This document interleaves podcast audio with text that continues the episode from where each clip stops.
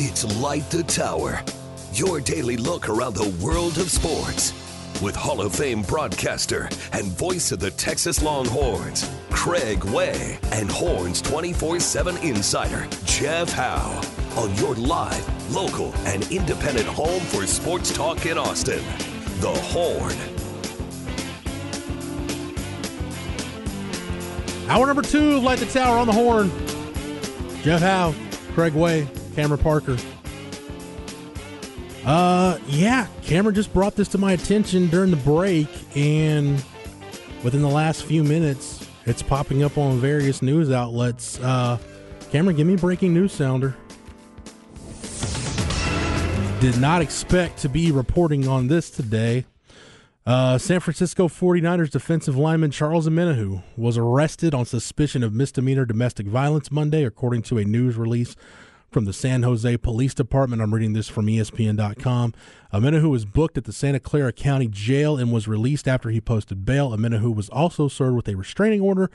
Police arrived at a residence at 4:39 p.m. local time after a woman called to report that Omenihu, who is her boyfriend, pushed her to the ground during an argument. No visible injuries were observed on the woman, and she declined medical attention. Police said the case will be submitted to the Santa Clara County District Attorney's Office for possible charges. Quote, we are aware of the matter involving Charles Omenihu and are in the process of gathering further information, the 49ers said in a statement. Omenihu, 25, is a key member of the team's defensive line and has four and a half sacks this season. The 49ers will visit the Philadelphia Eagles on Sunday in the NFC Championship game. So that, like I said, not the uh, story I was expecting to drop this morning, but uh, that's an unsavory situation mm-hmm. that Charles Omenihu finds himself in this morning. Unpleasant. No, no doubt about it. Uh, in um, with regard to a first hour uh, cleanup, our man CB says, "Did you see the uh, videos of the Cowboy fans destroying their televisions?" I did. I Those did. are so staged. yeah, I mean, put it this way: if someone is capturing video of you like on the phone of you taking a taking a, yeah. a six iron to your to, to your HD TV they planned to do that. Probably means they got in touch with Tom McKay and they're about to upgrade. Yeah, so. said, listen, uh, Tom, I'm I'm going to need a new 75 inch HD TV, so I'm gonna you'll you'll see the evidence of it soon enough. So, but you know, the frustration is to each their own. I guess I don't know. You know, uh, uh, I, I I like watching uh, Scott Van Pelt on Sports Center, and he you know did it was Sports Center with SVP last night, and he, his whole. Um, his whole uh, big uh, take was about Cowboy fans and the and what has happened with the Cowboys year to year. Why do we punish ourselves? Not for rooting for the Cowboys. Why do you punish yourselves with the angst?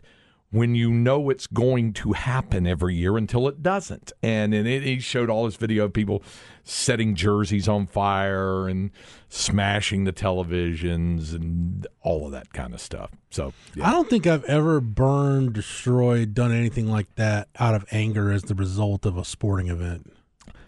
My oldest son did.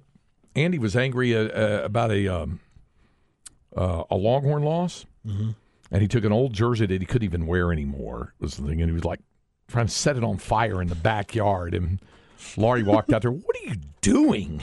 You know, he was trying to do it. I said that boy has been watching too much sports on TV.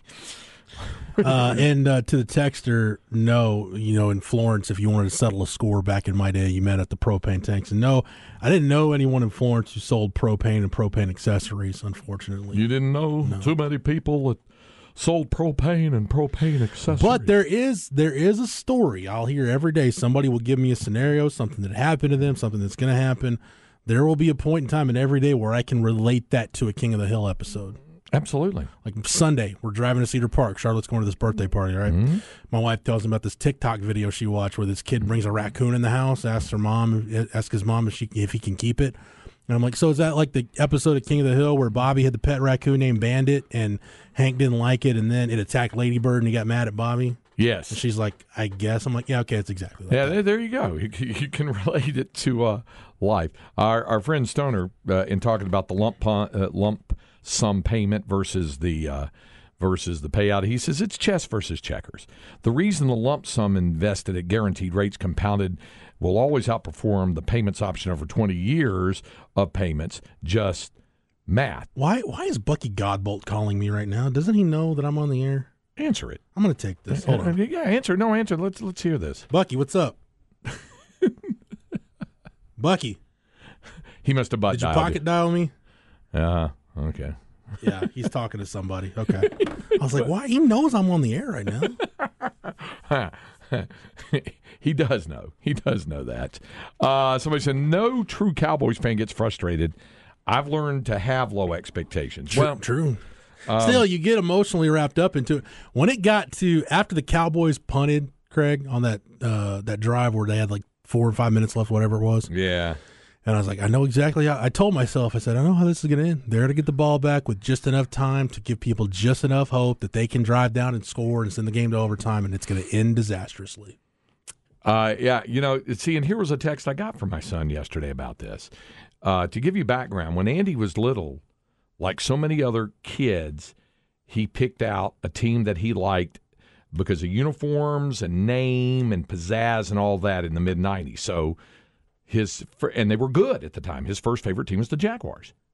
And when they had Fred Taylor and Mark Brunell, he had a Mark Brunell jersey and all that kind of stuff when they made a couple of AFC championship game appearances. Bucky's calling me again. Can I see a pocket dial? Um, so so there's it, it- there was that, and then of course the Jaguars went into a deep abyss. So he decided he was going to change his loyalty to the Dallas Cowboys, and I warned him back in the day. I said, "You're setting yourself up for a lifetime of heartbreak. Just letting you know." So he, he sent me a text yesterday and said, Is there a version that exists where I can either write a check or get something notarized to no longer be a Cowboys fan? I said, I warned you when you switched that you'd be signing up for a lifetime of heartbreak. I've gone through it myself, you know, with the Rams, but at least I've been able to enjoy a couple of Super Bowl wins in, in, in my lifetime. So I understand that. I understand the pain. You know, I went 32 years between I'm- the Dodgers winning World Series. I'm and- pot committed as a Cowboys fan, Yeah. though. I can't. It's, I can't turn back now. yeah. I'm Uh, so- gonna do it. I'm, I'm 39 years old. Am I gonna do? Find a new team? yeah. I don't want to do that. They, there's other stuff it's best destruction of a, uh TV ever. There, there's that shot from The Office. There, uh, uh, the the Jags also had uh, Tony Brackens at the time. Yes, they did, absolutely. And then someone else saying, so according to you, Jeff, do Gerald residents settle their issues by the hog pen or the burn pile? According to John in the Bay, he's just setting you up for that. Out by the outhouse. Uh, you keep saying that. You can't have outhouses there. They've got travel There are ri- plazas. there are rituals that involve farm animals, and you know, Stop you, don't, it. You don't want to know how Stop things get it. settled. They have they have there's there's travel plazas out there. I stopped at one to get gas on Sunday on the way up to Waco. I'm telling you, there is modernity in there. Okay, there Did you feel like you were, if you'd hung around a little longer, you would be caught in a like a remake of The Hills Have Eyes or something? No, I was not. That I can happen. not. I could have gone in and got something to eat at the, if I wanted inside, but I did not. All I needed was gas, and then on my way to Waco. So, so there you go. Uh, somebody said certainly doesn't matter now, but is it true that Kittle should have been deemed an ineligible receiver on the juggling catch play? That's been dis- debated and discussed whether he was an eligible receiver on that play, um, but. They didn't rule it that. Can I say something like that I- Nick says certainly doesn't matter now. Can I say something that I often get told whenever I ask a direct question following a game? What's that? I need to go watch the tape. I thought you were going to say, "Do you really want to know the answer?" No, uh, uh, no, you need to go watch the tape. Okay. Um, Which I don't have a problem with. It's uh, yeah, you know. yeah. Uh, someone did the prediction pain thing there. I, I feel the pain. I really do. Uh, Cowboy fans, because I I went through decades as a Rams fan with them not winning. When the Cowboys were winning in the in the seventies, they were they made the Rams their victim several times. I can tell you, seventy three NFC divisional playoff.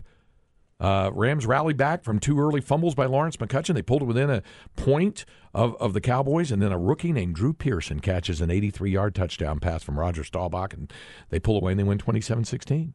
Two years later, Rams are hosting the NFC Championship game. Six and a half point favorite of the wild card Cowboys who had just won on the original Hail Mary of the Vikings. And the Cowboys bludgeoned the Rams. They beat them 37 to 7. My good friend Preston Pearson made a great diving catch of a touchdown. Well, ruled a touchdown. If you looked at it today, it would not be ruled a touchdown. You see the ball hit the ground underneath it, pop it up, and I've reminded him of that. And he goes, All I know is I got a $13,000 check back home that says it was a catch. Press was great about that. Uh, you know, uh, and then and then they played in the the, the uh, they played in '76. The Rams did beat them at Texas Stadium, 14 to 12, in a real ugly game. But then they met in the NFC Championship game two years later, and the Cowboys in LA, the last time the Cowboys had won a road playoff game with blue jerseys until they won in Tampa, 28 nothing. Thomas Henderson with an interception. Hollywood dunks it over the goalpost. They win 28. Trust me, I went through it. And then the next year, the Rams ended Roger Staubach's career with the Billy Waddy touchdown pass, and they go to the Super Bowl. But there was plenty, plenty of heartbreak through the 70s and the 80s and the 90s for the Rams until they finally won. So I understand it. I get it. And uh, the only the only thing I can offer up to fans, if you're truly a fan of the team, you stay the course as a fan, and you hope that it's different with Cowboy fans because what they have to deal with with the owner. Because the ownership group changed twice during all of uh, my angst with the Rams, and and uh, it, and because Jerry is who he is and what he is, and made himself the GM and do all that, that's an extra point of frustration and heartbreak the Cowboy fans have to deal with, and I feel badly for them for that. Uh, and I was rooting for him on Sunday. I'm that, like I said, I'm going to be like you said, rooting for the Soviet Union against uh, yeah. uh, the Eagles. You know, I, I'm I'm going to root. I'm going to root for anybody against the 49ers as a Rams fan. So, I, you know, I've I've come to grips with what the Cowboys could have been in the 90s. Three Super Bowls in four years was awesome, yeah. but there's always the argument. Well, what if Jimmy and Jerry had gotten along, and, and where you know where would they be? I think there's two things that I've come to grips with that I do think are rooted in reality. One, Jimmy Johnson proved throughout his career he wasn't going to stay in one place very long.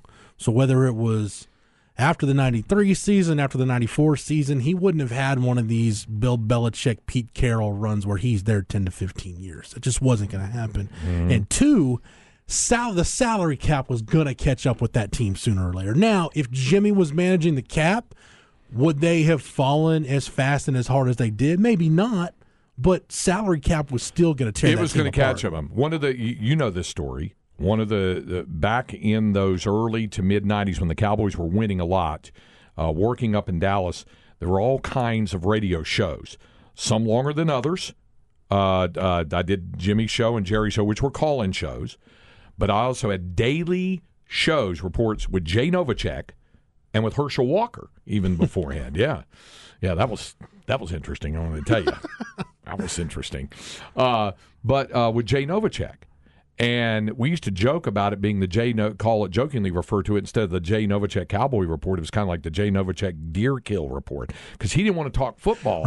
he wanted to talk about what they did on the off day. They went out and killed three deer today or whatever, got limit or whatever. So he would go and do that. So they all had these they all had these deals. But Jay Novacek was a Plan B free agent. Yep. And not only Jay, but there would have been other Cowboys that would have dropped off because they would have run up against, well, quite frankly, what they're running up against right now. Because there's going to be cap issues yeah. for this team, and we know that. Trevon Diggs has to get paid. The Lamb has to get paid. Yeah. Are you going to pay Dalton Schultz again? Yeah. Yeah. So Tyron Smith's contract's probably coming off the books, whether he retires or moves on. Or whatever. See, and and then listen, I, am just I'll say this, and I, I I salute, take my hat off to fans who do have perspective. Here's one who said, 42 year old lifetime Browns fan. Trust me, y'all haven't experienced that much. Red Right 88, the fumble, the drive, the move, uh, 1 in 31, losing to Henny in the playoffs. And, and you lost your team at one point. Mr. Browns fan. You didn't Lost have a team, team, to root for for a few years. I'll never forget when I was in uh, North Lake College in Irving. We were on winter break. And this was this was December of eighty or January of eighty one, the nineteen eighty season. We're driving. I was in an outdoor recreation seminar group, and we're driving to Kentucky for this for this big seminar. You got three credit hours for a week worth to write hey. the paper, and as the sports editor of the North Lake News Register, all I had to do was write the article. I was going to get three hours credit. There you go. So, so I'm in the, the car with him. Well, and these are in the days, of course, that you know, primitive things. But uh, one guy brought his portable battery operated TV, little black and Nice. white. And I remember passing through Memphis on that Sunday afternoon and seeing Brian Sipe throw the interception for the Browns that Mike Davis of the Raiders picked off in the end zone. When that Cleveland team, at the very least, could have been in the Super Bowl against the Eagles and might very well have won it. Instead, the Raiders, as a wild card, went on to beat the Chargers and then to beat the Eagles in Super Bowl 15. So I understand what he's talking about, and the drive and the fumble and all that other stuff. So there's some perspective about that. So there's there's a lot of that other stuff. So yeah, and and uh, Niner fans here it said here. How about some perspective from a San Francisco fan? How about seeing your team make three Super Bowls and win only one when you were seven? That's true. Heartbreak these last 28 years. It's been 28 years since the Niners have won a Super Bowl, but they've been in them. They've been in them. They've been in the NFC Championship. They've rebuilt a couple of times. They were in the NFC Championship last year. Who beat them? Oh yeah, we know. Uh, so uh, yeah, I there's always perspective. Unfortunately for Cowboy fans, a lot of them have more perspective than others because of the Browns. I get it; they've never even made a Super Bowl at all. Same thing with Lions fans or Texans fans. You know, There are Jaguar fans. in my fandom there are two losses I, I can tell you right now off the top of my head just gutted me. Yeah. And I can talk about one of the Texas losses because I was still in high school and I wasn't covering the team. Okay. Which you learn, you, I don't know if it's cynicism seeps in or whatever, but the 2001 Big 12 championship game is one of those that just, Yep. even when I think about it now, I just get that uneasy feeling in my stomach. Your senior year of high school. And yep, and then I remember we played in the uh, consolation game of the Bruceville Eddy tournament that morning, and I watched the game that night and how everything unfolded. And it's just oh, can remember like that day vividly. And you know what else happened that day? Ask Chad Hastings. The um, that was Bill Schoening's last season of doing the play-by-play. Mm-hmm. In fact, I'd already started doing the play-by-play on basketball. He was transitioning into the Spurs, but he was going to finish out football. Well, UT wanted us both at Texas Stadium for the championship game instead of going to Chicago, where the basketball team was playing Stanford at United Center. Chad Hastings went and called that game Oh, nice. and Texas won that game that day. So that that happened that day. Texas won a good. That was a good quality uh, win over a good Stanford team. Would that have been Brevin Knight maybe Might have, on the but they team? but they they beat they beat Stanford that day. But nobody remembers that because Right. of the Big Twelve championship. just like no, you know, Shaka's win at Allen Fieldhouse. Maybe his most significant win. Nobody's going to remember that. Why? Tom Herman got fired like ten minutes before. we were talking about that the other day about, but because uh, it was on Saturday when we were um, when we were up in Morgantown because we were watching TCU take apart Kansas. Yeah. and it was their first ever win there. We said, "Remember when Shaka won there a couple of years ago?" Yeah, we. It was like another big thing happened that day. Tom Herman got fired before tip off, and by the time the team got home, Sark had already been hired. Yeah, and it was really weird too because, um, uh, we were obviously still in protocols. Oh yeah. So when we had to do the post game interview with Shaka, it was by Zoom down in the locker room area. We'd uh, Scott McConnell done a great job of setting up a separate area with a laptop, and we had Shaka there on Zoom to do the post game interview. It was a strange day. It was a strange day. And the other loss that gutted me was the uh, the Cowboys, the 07 divisional round playoff loss to the Giants, the Patrick Crayton game. Still, still really not over that. Giants go That- on and win the Super Bowl. That game, that game gutted me way more than the Romo fumbled PAT snap. Yeah, I was Because on. the, because the Cowboys legitimately had a chance to win a Super Bowl in that 07 season. I was on a plane watching. I think it was on Frontier Airlines, watching the game on the screen right before takeoff, coming home from Denver after a basketball, I think, loss at Colorado that day on the Romo fumble snap. on that, it's funny that you remember where you were when when uh, some of those things happened. Uh, before we get to the break, how about a Flex Thirty update for us? Can we uh, let's roll with a Flex Thirty update here? Flex ATX for the best high school sports coverage. Listen to the horn and go to FLXATX.com. Flex 30 is brought to you by Brain Vault. Brain Vault is a revolutionary and patented mouthguard that has been proven to help reduce the risk of concussion. Visit brainvault.com and join the movement. Well, one thing that we uh, would want to make you aware of, certainly if you if you haven't been keeping up with it, uh, the latest state high school basketball polls. Austin High still has its girls team rolling number two in the state in the 6A state rankings. They're 24 and 3 now, 11 and 0 in District 26 6A. They've won 20 straight games. Last loss for those Maroons came back in November, uh, and so it's it's good. There's and then in uh, 5A, Hays is up to number four. Pflugerville is at number five. Hendrickson is seventh. Glenn is 14. McCallum 19. And Liberty Hill, number 24 in that. Hey, you should know, Jeff, that in 3A, Academy is number 15.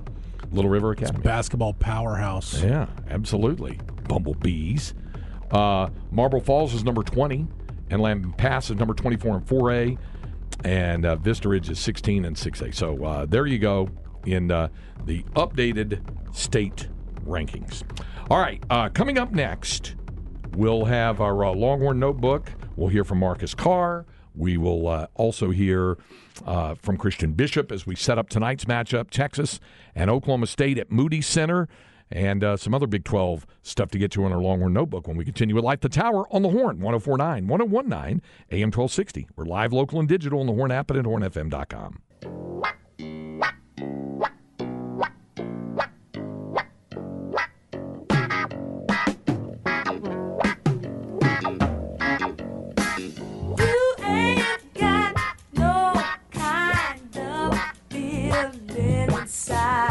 This is Light the Tower on the Horn. As we continue trying to tell you something good. So why don't we uh, see if we can uh, endeavor to tell you something good? Uh, I think we can do that.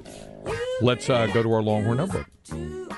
Jeff Howe's Longhorn Notebook. A Longhorn Notebook brought to you by Erin Bowersock, the home loan expert. Check her out on the web at bowersockteam.com. That's bowersockteam.com. Uh, Longhorns take on the Oklahoma State Cowboys tonight. We we mentioned yesterday, we figured out that it was the first time since West Virginia joined the Big 12 in the 10 years they've been in the league that the Longhorns had won road games in the same year, in the same season, in Norman, Stillwater, and Morgantown. So uh, the one in Stillwater was the second of the three. Remember, they opened conference play with the win uh, in uh, Norman on New Year's Eve uh, during the afternoon, and then got back that night, and then uh, they went back uh, the next weekend and won in Stillwater. Now they try for the sweep tonight. First of all, the Christian Bishop is is you know always has a good take on things, and he, like his Longhorn teammates, understand the grind of this league. We saw it on display again last night.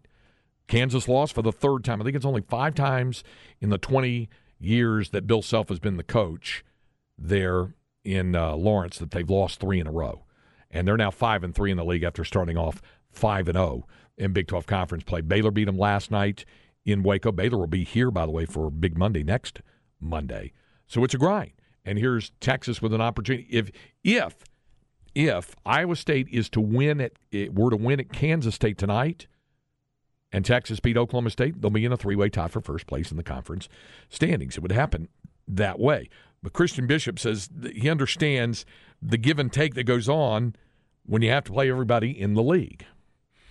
With with 12 you play everybody twice and so um, it's really difficult to uh, sweep teams um, you know obviously that's the goal uh, we got to protect the crib and just come out and do what we do.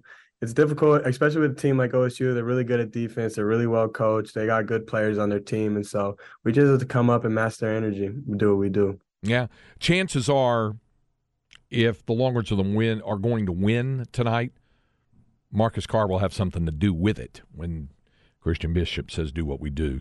Uh, it has been Marcus as the go to guy, uh, hitting big shots, big second halves. Had 19 of his 23 on Saturday night in the win over West Virginia.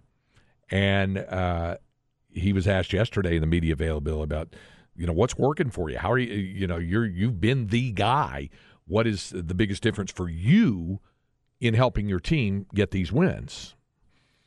Uh, just, just just to work and you know just wanted to be that leader that carries that weight Um, you know, I came here to really show that I'm a winner at the highest level, and I feel like you know, not just offensively, defensively, just making plays at the end of the game to to win games is really going to show my value. So, you know, um, we all just want to take on that identity. We have a kind of a coin phrase, "winning time," that I'm sure most people use, but you know, we use it in house and that just lets us know, you know, we're all locked in. We're all just, you know, doing everything we can, selling all out so that we can win the game. And, you know, sometimes that's maybe making a big shot or, you know, getting a defensive stop or rebound, whatever it is, just try and make those plays constantly. Making those plays constantly.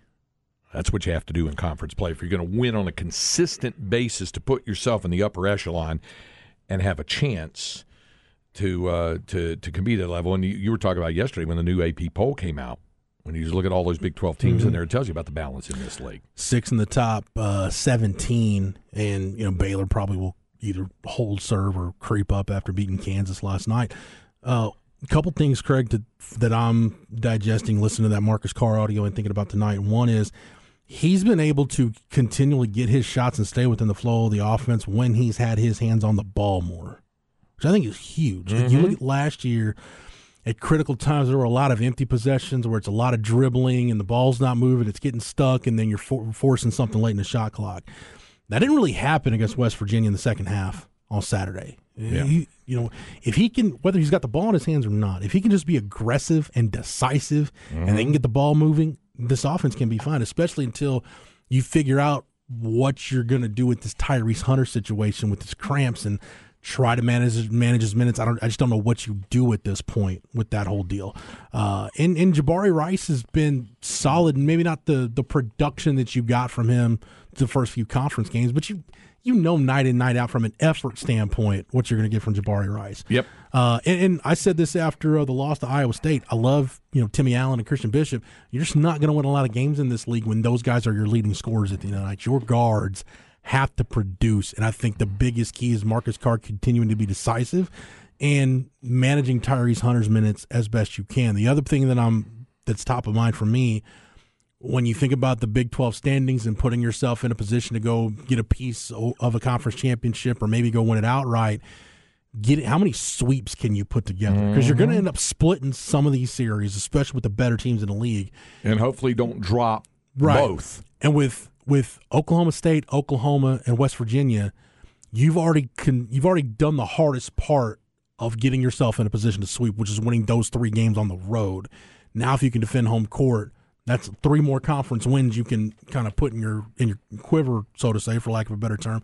So I think getting the sweep over Oklahoma State is big, just in terms of mm-hmm. stacking as many wins as you can while you can. And Oklahoma State's been good of late. Yeah, they beat Oklahoma last week in Bedlam, and then beat Iowa State. They were down twenty five nine in the first half, and came back and beat Iowa State.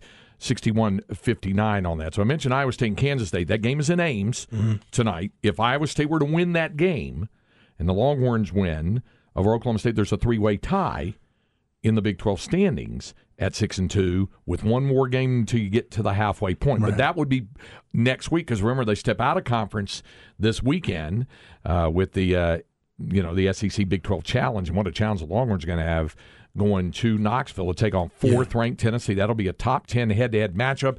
ESPN college basketball game day is going to be there in Knoxville going to be a pretty crazy environment. And oh yeah, by the way, the coach at uh, Tennessee used to coach at Texas. Yeah, we remember all that from last year. Um, the other thing too, and I, have been scrolling Twitter this morning and seeing, seeing some feedback, some Big Twelve basketball feedback.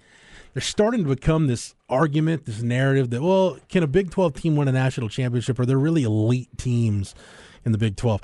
I think there there's a debate to be made. Is there is there a truly elite team in this conference, like that can legitimately mm-hmm. go win a national championship, or that would be a favorite to win a national championship? You can have that debate if you want to, but what's not debatable and and what really stands out about this league, there are no bad teams in this league. Like Texas Tech's in last place in the league. Would you say Texas Tech is a bad team? No. In fact, Jay Bilas said last night on the telecast. It, the, the, I want to make sure I paraphrase him properly. He said it seems that there's no bottom in this league. For, There's not a bottom. That, he said you just keep going through exactly it and playing, right. playing good teams. And for Texas Tech to be 0 7 in the league, uh, they've had a lot of heartbreak, including in Austin yeah. when they had a double digit lead on Texas. They've been there with a chance. Uh, they're going to get some teams on down the road. And you point out the importance of getting splits Uh, the Longhorns, of course, defended the home court against Texas Tech, and um, you know they're going to have to defend the home court against Iowa State just to get a split. Mm-hmm. They're going to have to win in Manhattan just to get a split. Yeah, that's going to be tough, obviously. But if they but if they handle their business at home against Oklahoma and Oklahoma State, then they get a sweep. And we haven't even talked about the fact they still have to play two games against Baylor and two games against Kansas. Right. They they have to do that. I know everybody lined up that schedule and they looked at that and said, "Oh, what a murderer's row." It wouldn't matter what what order you would have put those games in. There, it was going to be sure. all difficult. And what you're talking about, uh, it, it, it'll remind me of when I was a teenager and everything. When folks said the ACC just beats up on one another, and so there's nothing left for the NCAA tournament. Like when Carolina lost to Marquette and Al McGuire swan song in '77, and there were other teams that had Duke in '78 losing to Kentucky uh, in the final. Uh, uh, Carolina and Duke were number one and number two in the country, and they lost on Black Sunday on Tobacco Road in the first round or second round of the NCAA tournament after they got a first round bye in '79 in Raleigh at Reynolds Coliseum. Those things do happen over time, but I would I would take this. I would take being battle tested and a chance to Yeah. win over being quote unquote beaten down or worn out or burned out or beaten down or whatever by the time you get through your conference tournament to the NCAA tournament. I, I would take that chance on that with what these guys, not just Texas, but Iowa State, Kansas State, Kansas, Baylor, all of them are are dealing with.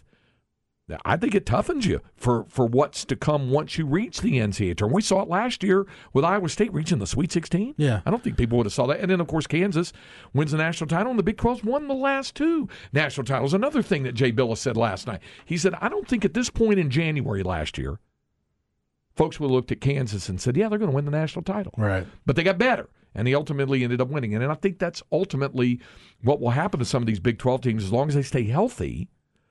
The toughness of the competition is going to make them better for ultimately the NCAA tournament. And, and there are good teams in the country. I don't know that I've seen a team that just blows me away and I say, "Oh, they're an elite team."